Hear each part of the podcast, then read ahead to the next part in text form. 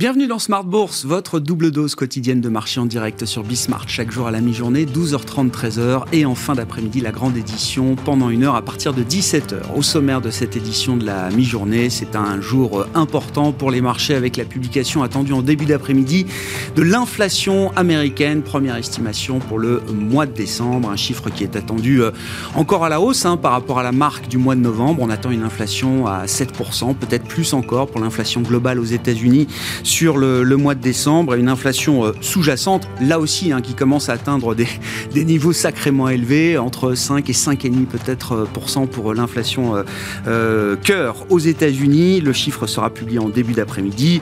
Au-delà du chiffre, il sera très intéressant de regarder évidemment le, le niveau de surprise que cela crée dans le marché, alors qu'on a déjà quand même des mois et des mois d'accumulation d'inflation supérieure à 5% aux États-Unis, qui justifie donc le pivot de la réserve fédérale américaine, qui semble s'être encore un peu durci ces euh, dernières semaines. Nous en parlerons dans un instant avec les équipes de Pimco. C'est Géraldine Sundström, gestionnaire de portefeuille chez Pimco, qui sera avec nous en visioconférence depuis Londres dans un instant. Du côté des entreprises, un bilan très intéressant de l'année 2021 pour les constructeurs automobiles allemands qui publient euh, la cartographie de leurs euh, ventes et de leurs succès commerciaux sur l'année 2021. Il faut noter qu'il y a un groupe qui se démarque, c'est le groupe BMW avec la marque BM, mais les autres marques Mini ou encore Rolls-Royce, qui euh, font de BMW le groupe, le leader incontesté dans le monde du premium aujourd'hui, devant Daimler, et euh, surtout avec un, tilt électrique de plus en plus important, puisqu'on voit des progressions spectaculaires pour les gammes électriques ou hybrides de BMW, mais des autres constructeurs allemands euh, également, hein, des progressions à 70% pour l'électrique et l'hybride chez BMW.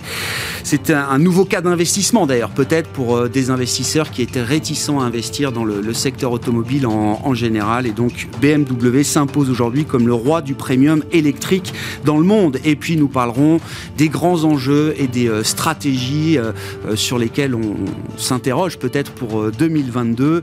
Nous en parlerons avec le directeur adjoint des gestions d'Amundi, Vincent Mortier, qui sera avec nous en plateau pendant cette demi-heure.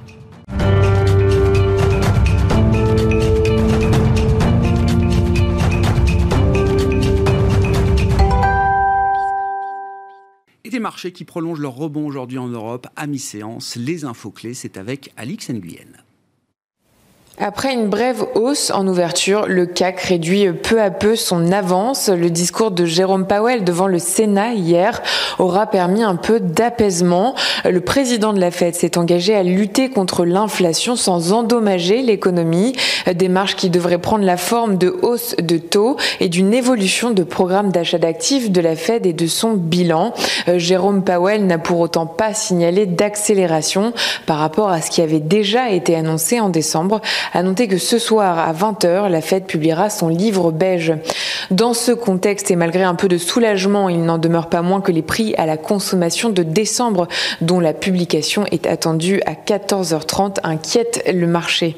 En attendant, dans la zone euro, on apprend qu'en novembre, la production industrielle corrigée des variations saisonnières a rebondi de 2,3%, soit davantage que la hausse de 0,2% anticipée par le marché. En Asie, la tendance était haussière ce matin à Hong Kong, portée par les valeurs technologiques. Le Hang Seng a atteint euh, des plus hauts de cinq semaines. Le CSI 300 des principales capitalisations des bourses de Shanghai et Shenzhen a progressé de 1% sur fond de ralentissement de la hausse des prix à la production et de ceux à la consommation en Chine. Euh, constat qui conforte les anticipations de nouvelles mesures de soutien pour relancer l'économie.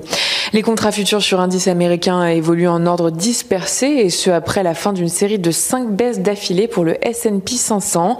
Le Nasdaq s'est quant à lui adjugé à plus de 1%. OVH Cloud est en nette progression en ligne avec ses objectifs. Le spécialiste français du cloud computing a vu ses revenus croître de 13,5% en données publiées à près de 190 millions d'euros entre octobre et novembre 2021. Une belle hausse pour Excel aussi euh, du fait d'une activité euh, commerciale plus soutenue qu'attendue au quatrième trimestre et de ses efforts pour maîtriser les coûts. Euh, le distributeur de matériel électrique affirme avoir dépassé ses objectifs pour l'année 2021. La croissance des ventes à jour devrait avoir atteint 15,3% l'an dernier, contre une prévision comprise entre 12% et 15%, et la marge d'EBITDA ajustée devrait s'établir à 6,2% contre une prévision de 5,7%. Du vert aussi pour ArcelorMittal dans le sillage des cours du minerai de fer, alors que des pluies diluviennes au Brésil ont interrompu la production des mines du pays, et notamment de celle du numéro 2 mondial Vallée. De son côté, Eramet grimpe tiré par la hausse des cours du nickel. Et puis, on relève que le secteur du luxe connaît des prises de bénéfices. LVMH et Kering reculent. Tendance, mon ami, chaque jour à 12h30 et 17h avec Alix Nguyen dans Smart Bourse sur Bismart.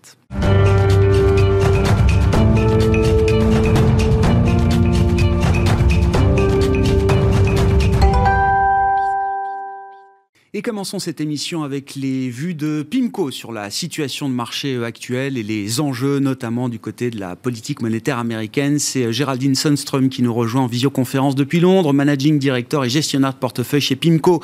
Bonjour et bienvenue euh, Géraldine. Ravi de vous, vous retrouver en ce, début d'année. Est-ce qu'il faut s'inquiéter du degré de hawkishness de la réserve fédérale américaine atteint en ce début d'année 2022 puisque le marché était assez tranquille en fin d'année dernière avec l'idée d'un tapering euh, accéléré, de quelques hausses de taux au cours de cette année 2022. Il faut désormais intégrer, et c'est peut-être une hypothèse centrale désormais, la réduction du bilan de la Réserve fédérale américaine qui pourrait commencer dès cette année. Est-ce que c'est une euh, situation euh, qui mérite une vigilance importante? Et comment est-ce que vous vous positionnez par rapport à cette évolution de la, de la communication de la Fed chez PIMCO, Géraldine? Bonjour Grégoire. Ben, je pense que ce qui se passe en fait, c'est qu'on est comme un pendule. On est passé l'année dernière d'un moment où l'inflation était soi-disant temporaire, transitoire, et puis maintenant, on va dire qu'il y a euh, une plus grande excitation euh, vis-à-vis de l'inflation. Et puis les marchés, les banques centrales, tout le monde se met à remonter sur son cheval et à penser en beaucoup de hausses de taux. Donc maintenant, les marchés ont pricé déjà quasiment quatre hausses de taux euh, aux États-Unis pour le 2022, un, une réduction du, bilan euh, de la Banque centrale américaine. Et ce qu'il ne faut pas perdre de vue, c'est que toutes les banques centrales dans le monde entier, tout en même temps, sont en train de monter les taux de manière plus ou moins agressive et de manière très agressive, notamment euh, en Europe de l'Est, mais aussi en Amérique latine. Donc nous, ce qu'on pense, c'est que, ben, effectivement, l'inflation euh, au premier trimestre 2022 risque d'être encore assez élevée dans la plupart des pays, et notamment euh, aux États-Unis. Et puis après ça, on devrait voir un dégonflement euh, relativement lent, mais qui devrait s'accélérer en fin d'année. Donc quelque part, eh bien, on va dire que euh, le, chronomètre ou l'horloge joue, euh, joue pour nous, sachant que au fur et à mesure du temps, la situation devrait se détendre et que les marchés aussi devraient se, calmer un petit peu en, vue de tout ça, puisque je pense qu'il serait difficile de presser encore plus de hausses de taux et une politique plus agressive de la Fed. Donc on a atteint probablement le peak hawkishness. Quand, ah, très intéressant. Quand vous dites les marchés vont se calmer un petit peu par rapport à cette euh, situation et cet excès, peut-être cette exacerbation de, de la, euh, durcissement de la politique monétaire aux États-Unis, qu'est-ce que ça implique en termes d'investissement, en termes de tendance, euh, Géraldine? Parce qu'on voit quand même un début d'année où les choses bougent déjà très très vite avec un tilt value qui regagne en traction dans le marché. On voit des écarts des plus 10, moins 10 déjà importants sur des secteurs value versus des secteurs croissance qualité. Est-ce que ça, pour vous, ça reste du bruit ou est-ce qu'il y a quand même une tendance à creuser derrière ces histoires de début d'année sur les marchés actions? Nilon, nous, notre stratégie, c'est de se dire qu'en 2022 et puis dans les années qui vont suivre, la croissance qui a été en plein boom euh, pendant 2021 va ralentir et que trouver de la croissance pérenne deviendra de plus en plus difficile. Et il va falloir vraiment faire un travail euh, de bottoms-up pour trouver ces secteurs qui vont être, euh, qui vont avoir de la croissance, qui vont avoir du support de la part des résidus euh, de politique fiscale, de la régulation. Et du coup, je pense qu'il ne faut pas du tout oublier euh, la croissance séculaire et la qualité. on arrive dans une logique de milieu à fin de cycle puisque les marchés ont évolué très vite après la pandémie, et que nous, ce que l'on fait, eh bien, c'est de se, se, focaliser sur ces deux tendances, croissance séculaire, d'autant plus que pas mal de valeurs ont énormément corrigé en ce début d'année, et puis aussi, petit à petit, augmenter euh, la qualité dans les portefeuilles, puisqu'il est très bien connu qu'à partir de la milieu de cycle, le value en général a beaucoup plus de mal à performer. Donc vous voyez pas une tendance value s'installer. C'est vrai que déjà on a eu, euh, comment dire, un, épiphénomène value quand même au cours de l'année 2021 entre l'arrivée des vaccins fin 2020 euh, et puis le, le, trade reflationniste qui a été très fort pendant quelques mois en, en 2021. Mais pour vous, il n'y a, pas, euh, a pas une histoire séculaire, justement, derrière des secteurs euh, value aujourd'hui, type euh, financière, type banque financière ou énergie également, Géraldine? On regarde tellement vraiment la, disruption et les choses qui, vont être la tendance de ce, de, ce nouveau cycle économique. Et ce que l'on voit effectivement, c'est que ben, la plupart des secteurs qui sont dans la value ont vraiment euh, des obstacles, euh, que ce soit dans le secteur de l'énergie ou dans le secteur bancaire traditionnel. Donc, on va dire que l'environnement ne sera pas forcément euh, très positif pour eux dans les années à venir et que au-delà du, du reopening, au-delà de la réouverture de l'économie et de ce boom, mm. eh bien ensuite les problèmes risquent d'arriver. Pour l'énergie, les, eh bien il va falloir faire une transition qui va coûter très très cher. Il va y avoir euh, des, des, actifs au bilan qu'il va, va falloir euh, mettre à zéro.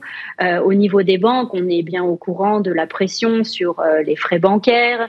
Il y a toute cette euh, augmentation de, des monnaies digitales qui sont aussi euh, potentiellement des problèmes pour le secteur bancaire traditionnel. Donc, on préfère ben, regarder sur les, créneaux beaucoup plus porteurs comme les semi-conducteurs, comme les énergies renouvelables, comme les véhicules électriques, l'automatisation, la robotique, la digitalisation, qui, à notre avis, sont des secteurs qui vont avoir des, des taux de croissance à double chiffre pendant les 5 à 10 prochaines années, donc beaucoup plus attractifs ne pas perdre le cap stratégique euh, au cours de cette année 2022 euh, qui a déjà commencé avec euh, beaucoup de, mouvements et beaucoup de, bruit sur les marchés. Merci beaucoup Géraldine. Merci d'avoir été avec nous pour cet éclairage de marché en visioconférence depuis Londres. Géraldine Sunstrom, gestionnaire de portefeuille chez Pimco, qui était l'invité de Smart Bourse à la mi-journée.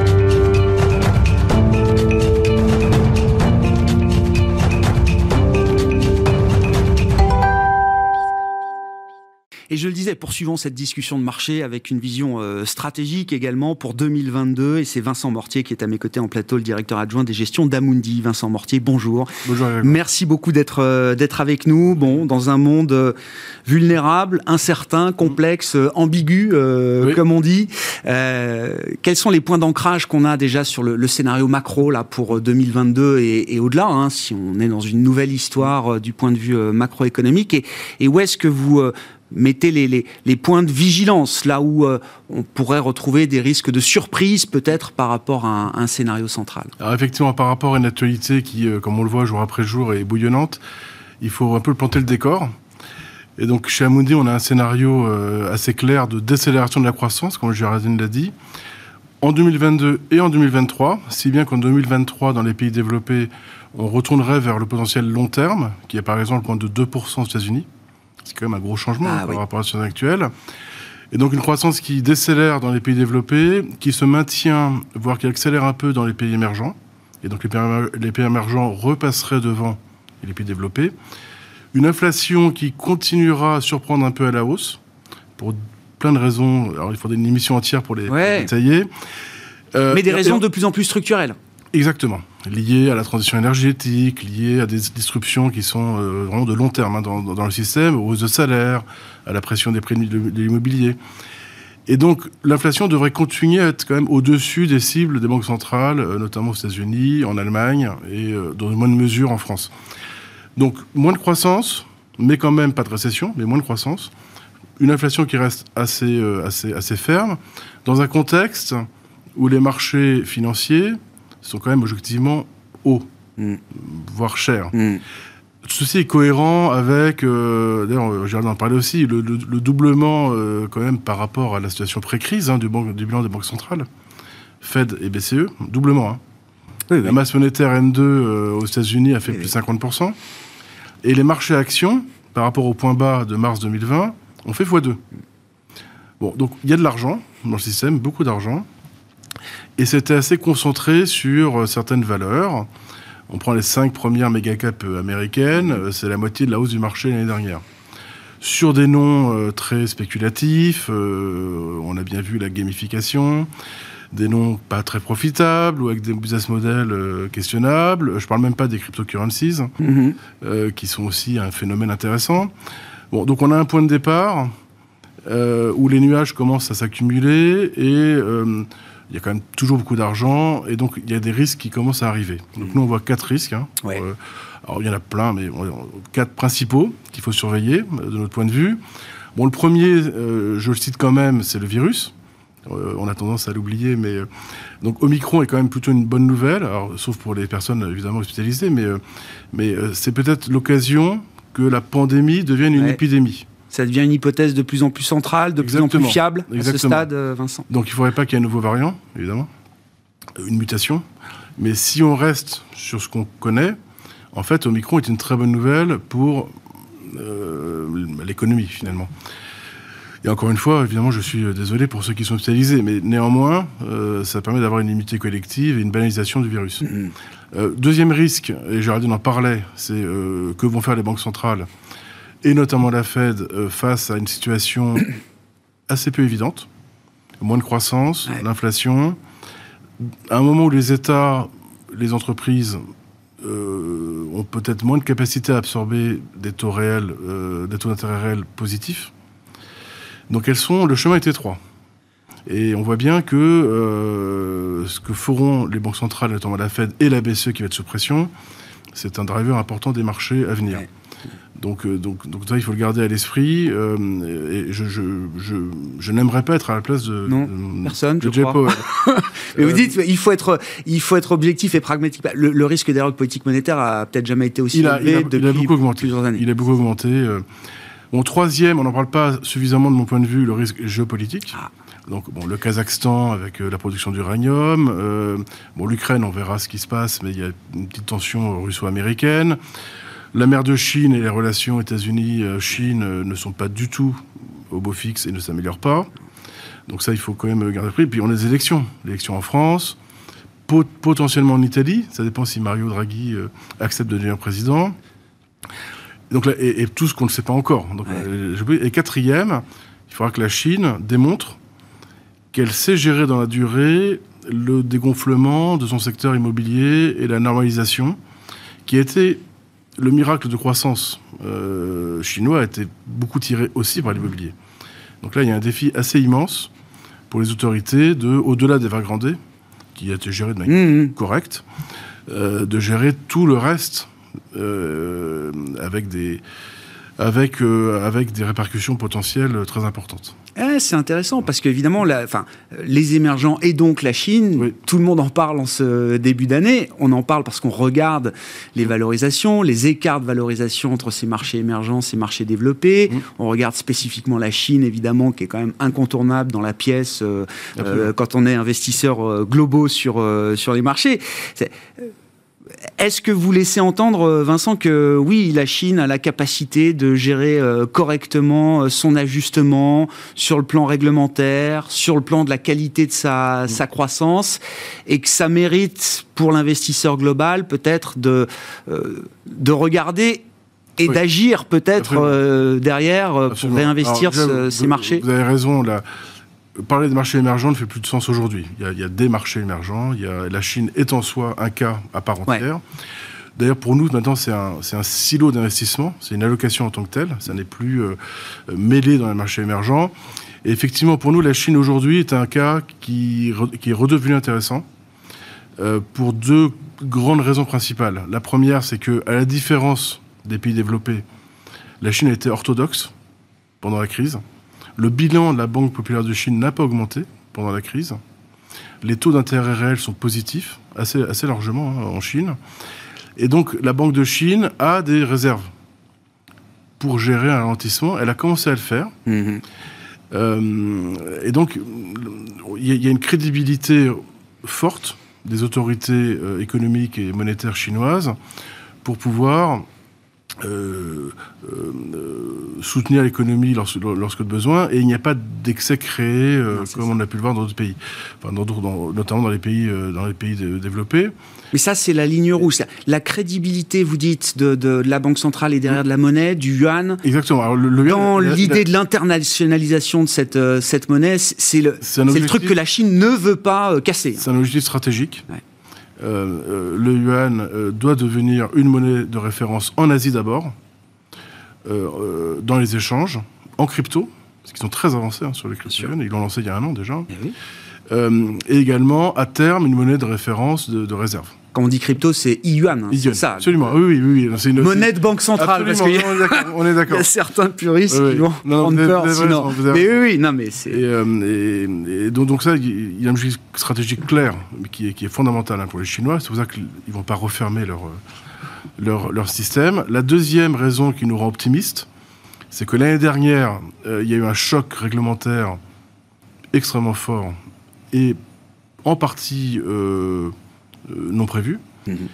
qui s'est euh, notamment via le programme qu'on appelle Prospérité commune, donc qui a fait très mal. Hein. Plus des exemples symboliques, hein, euh, pour, pour, rappeler quand même que le chef, c'est le parti. Et c'est pas le PDG d'une entreprise. Voilà, exactement. bon, bon, quand on lit la littérature locale, dans, le, enfin, dans le texte ou traduite, on s'aperçoit que bon, tout, ce qui a, tout ce qui a été annoncé a été réalisé. Il n'y a pas grand-chose de résiduel de notre point de vue. Donc les mauvaises nouvelles sont dans les cours. Et je dirais même qu'il y a un peu plus que ça. C'est-à-dire qu'il y a une sorte de prime de risque. Et moi, j'ai beaucoup de clients qui me disent, mais vous savez, la Chine, c'est tellement imprévisible, on comprend rien. Donc, on préfère ne, pas investir. Et donc, du coup, il y a une prime de risque qui s'établit, qui va se résorber. Et comme on est plutôt constructif sur la croissance chinoise, sur les équilibres macroéconomiques, sur la devise, qui va à minima se stabiliser, voire graduellement s'apprécier, investir aujourd'hui en Chine n'est pas une mauvaise idée. Ouais. Alors il y a ceux, comme vous l'avez dit, euh, Vincent, qui considèrent que la Chine n'est plus investissable mmh. pour des questions politiques, de gouvernance, ou en tout cas que ça mérite une prime de risque comme des mmh. marchés euh, russes, turcs euh, mmh. ou, ou, autres. Et puis il y a ceux quand même qui s'intéressent à l'investissement en Chine. La question étant, comment est-ce qu'on investit ou qu'on réinvestit en Chine aujourd'hui, mm. après ce qui s'est passé euh, en 2021, quand on a vu qu'on pouvait euh, en 24 heures euh, tirer un trait sur toutes des lignes, des, lignes de business majeures dans, dans, plein de secteurs d'activité. C'est quoi le, le, guide aujourd'hui d'un investisseur en Chine? Alors, bon, déjà, c'est très diversifié. et éviter d'aller uniquement sur les edge shares euh, de Hong Kong ou sur les méga names, euh, enfin les, les, méga caps, ouais. vous connaissez tous, qui sont très euh, symboliques finalement. donc le marché A-shares, qui est le marché domestique, offre énormément d'opportunités intéressantes dans plein de secteurs qui sont en fait de l'économie domestique, mhm. qui ne sont pas touchés par les, les programmes prospérité commune. Et il y a aussi beaucoup de segments innovants. Pas que dans la transition énergétique d'ailleurs, mm. dans énormément de sujets. Euh, les, Chinois investissent énormément en recherche et développement. D'ailleurs, les Chinois ont plus investi en RD l'année dernière que les Américains, en dollars. Ce qui est la première fois. Hein. Au global, l'effort de R&D national en Chine est supérieur, a été supérieur à l'effort euh, privé-public, hein, j'imagine. Oui, Donc c'est quand même euh, notable, et, et c'est une croissance très forte, et ça se répercute sur des entreprises. Ils ont beaucoup de licornes en fait qui sont investissables. Alors, de l'étranger, sur le H-Shares, on ne les voit pas, mais dans le H-Shares. Ouais, ouais. Donc, via des fonds H-Shares, vous pouvez avoir accès de manière très diversifiée. Et en complément, donc ça c'est pour la partie action, donc éviter un peu les noms très symboliques, très euh, sujets au courroux, et aller plutôt dans les. Euh, alors mid-cap en Chine, c'est quand même des, plutôt des large cap. Hein, oui, oui, oui. Mais, mais euh, qui offrent de la valeur, de la visibilité, et, et, et, qui sont pas chers finalement. Et après, sur le marché du crédit et des taux, là, on est quand même sur euh, euh, des taux d'intérêt réel positifs, euh, avec une perspective de baisse de taux plutôt que de hausse de taux de la Banque centrale. Donc ça, ça, ça, ça, conduira à, une appréciation hein, des, des, obligations. Et le risque de crédit est déjà très mmh. bien intégré dans les cours. Et si vous êtes très courageux, très courageux, vous pouvez acheter des obligations émises par des développeurs immobiliers. Qui sont pas chers. Qui traitent à plus grand chose. Ah, qui traitent à 20, 30, 40%.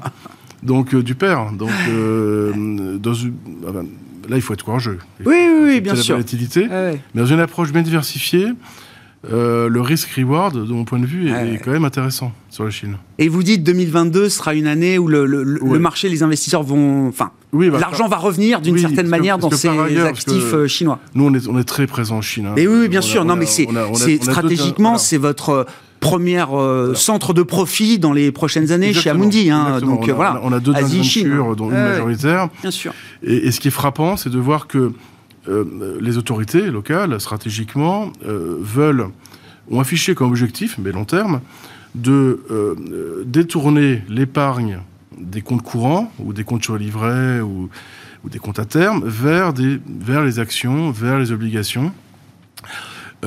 pour diversifier les risques, pour éviter aussi que les banques aient trop de liquidités mmh. dont, dont, elles ne savent que faire. Et nous, donc, on voit une demande arriver de plus en plus qui va soutenir les cours en fait. Bien sûr. Parce que le gros, le gros de la demande aujourd'hui d'actifs chinois, il est, domestique en fait. Mm, mm, il n'est mm, pas, il est sûrement, il est sûrement pas américain. Non. Et il n'est pas encore européen. Il, est, il est quand même euh, domestique. Et, le bassin d'épargne en Chine est colossal. Donc oui, on a, on a lancé notre JV euh, avec Bank of China euh, sur le Waste Management il y a un an pile en un an sur des produits euh, moyen terme euh, multi-assets, c'est-à-dire fixed income et enfin euh, obligations et, actions, on a collecté 10 milliards d'euros. non mais ce qui on entend zéro hein. Ouais, ouais. Et on voit bien l'intérêt. Ça monte la cadence, quoi. Voilà, exactement. donc, donc c'est là que ça se passe, et, ça va être un soutien aussi au marché. Bien sûr. Parce que c'est l'intérêt des autorités aussi que s'ils poussent les Chinois à investir en bourse, de plus en plus, pour leur retraite notamment, bah, il faut que les cours se tiennent. Hmm. Parce que sinon, ça va provoquer des, petits problèmes euh, sociaux très intéressant sur la Chine, effectivement. Donc, une conviction forte pour, euh, pour 2022 chez Amundi. Euh, Vincent, il nous reste une minute, je ne sais pas, pour conclure sur d'autres aspects d'une stratégie d'investissement non, mais juste, en dehors de la Chine. Je pense, bon, déjà, il faut, il, faut, il faut être raisonnable cette année. C'est-à-dire que je pense qu'une gestion diversifiée, si elle, si elle arrive à couvrir l'inflation, c'est déjà bien. Il ne faut pas penser que chaque année, on va avoir des hausses. On, est quand même sur des, valorisations élevées. Donc, grande diversification, euh, comme disait Géraldine, euh, la qualité. Euh, on aime bien tout ce qui est aux dividendes. un certain nombre de pays émergents, mais pas tous. Et n'oubliez pas l'ESG, mais pas l'ESG bête et méchant où on exclut, l'ESG où on va accompagner ce qu'on appelle, appelle, une approche best in class, c'est-à-dire euh, identifier et accompagner dans un secteur donné les entreprises qui sont les mieux disantes ou qui se transforment. Et là, il y aura une prime. Euh, donc nous, on n'est pas du tout pour exclure euh, des secteurs. Ah ouais, je comprends. Mais plus créer de la valeur en identifiant les entreprises qui justement vont arriver à se transformer en logique d'accompagnement exactement plutôt d'exclusion et, et, ça se traduit par des, des performances financières et boursières supérieures en fait dans la durée Merci beaucoup euh, Vincent Mortier. Merci euh, d'avoir été avec nous pour parler de ces enjeux et de euh, cette stratégie 2022 que vous développez chez Amundi. Vincent Mortier qui était à mes côtés en plateau, le directeur adjoint des gestions d'Amundi, invité de Smart Bourse à la mi-journée. Voilà pour cette édition. On se retrouve ce soir en direct à 17h sur Bismart.